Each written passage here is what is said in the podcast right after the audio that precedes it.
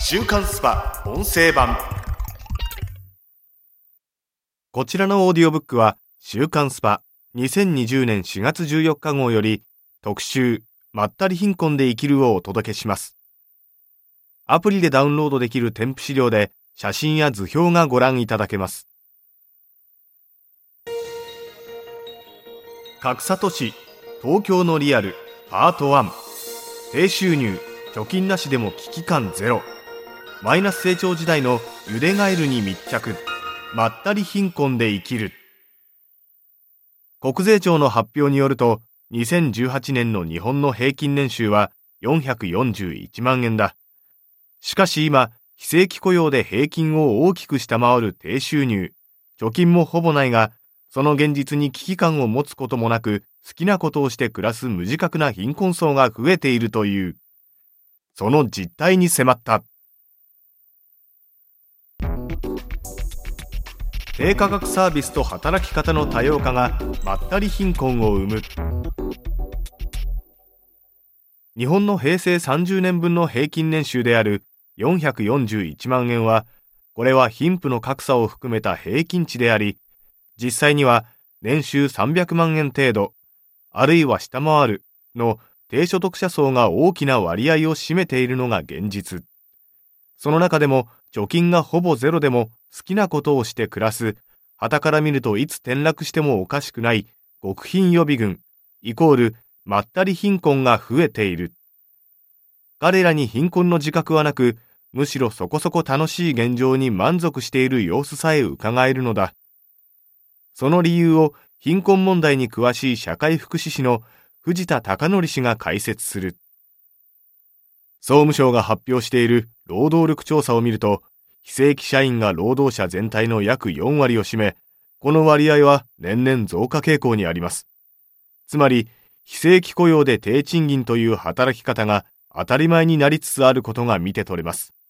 また、正社員でも2000年頃の氷河期世代に新卒採用された人は、基本給が低く抑えられているため、年収300万円台はザラ。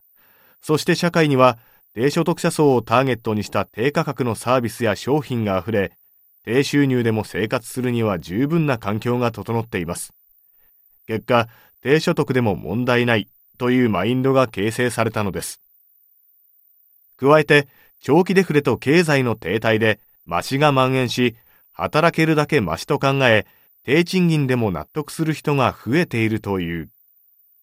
また、労働力調査によれば、非正規で働く主な理由として最も多かったのが、自分の都合の良い時間に働きたいからで、全体の約3割を占めた。自ら非正規雇用を選んでいる現状もあるのだ。終身雇用神話は崩れ去り、給料はほとんど伸びないのに責任だけが大きく、長時間労働や人事権による支配から逃れられない。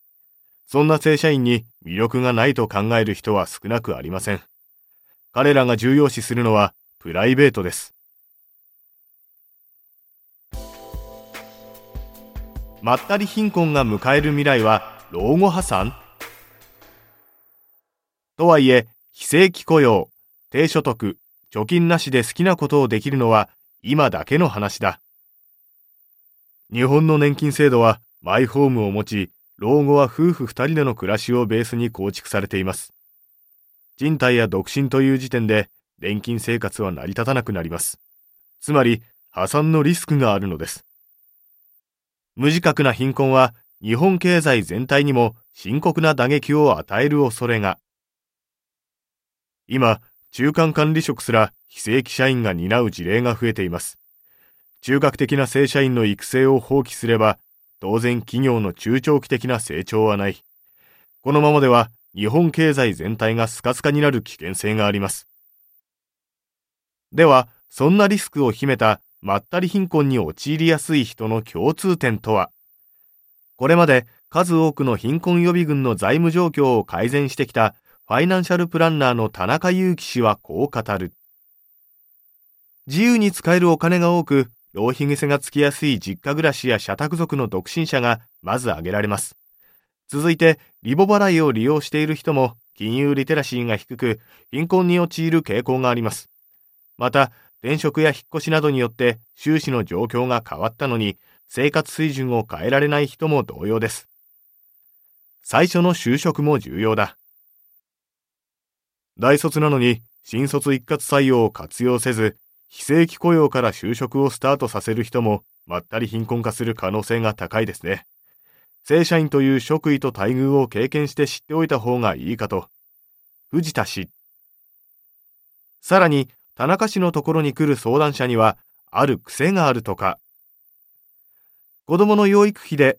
部下にはおごらなきゃいけないので、など、お金がないのを人のせいにしがちです。次からは、そんなまったり貧困の実態を収録。己の現状と比較してもらいたい。漂流する20から30代のまったり貧困自分の好きなことにまっすぐな若者たちに密着まだまだ人生の先が長いゆえかまったり貧困は若者世代でも急増している瀬山太一さん加盟29歳は地元の大学を中退後に上京し現在アルバイトで生計を立てているという初めてできた彼女を他の男に寝取られたのがショックで、大学に通うのが嫌になっちゃって。勢いで上京したけどお金もないので、最初はホストをして、寮生活半年で100万円を貯めました。貯金を元手にタレント養成所に通い、事務所にも所属したという瀬山さん。しかし、結局選んだ仕事は芸能とは無縁のものだった。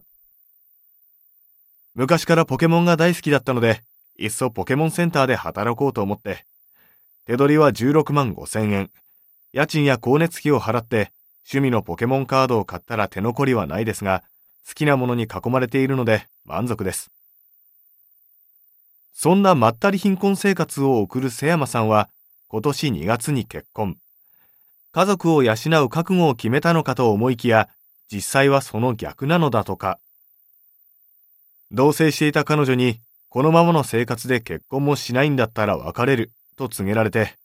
慌ててポケモンカードを売ったら30万円になって、婚約指輪を買いました。彼女には借金もしてて、見捨てられていたらやばかったですね。瀬山さんの今後の見通しは？正社員になったことがないから、チャンスがあればなってみたいかな。総合職の彼女の給料が上がったら、専業主婦もありですが、週刊スパ音声版。こちらの配信のフルバージョンは audiobook.jp の聞き放題プランで配信中です。ポッドキャストの詳細欄にある URL からご登録いただければ初月無料でお聴きいただけます。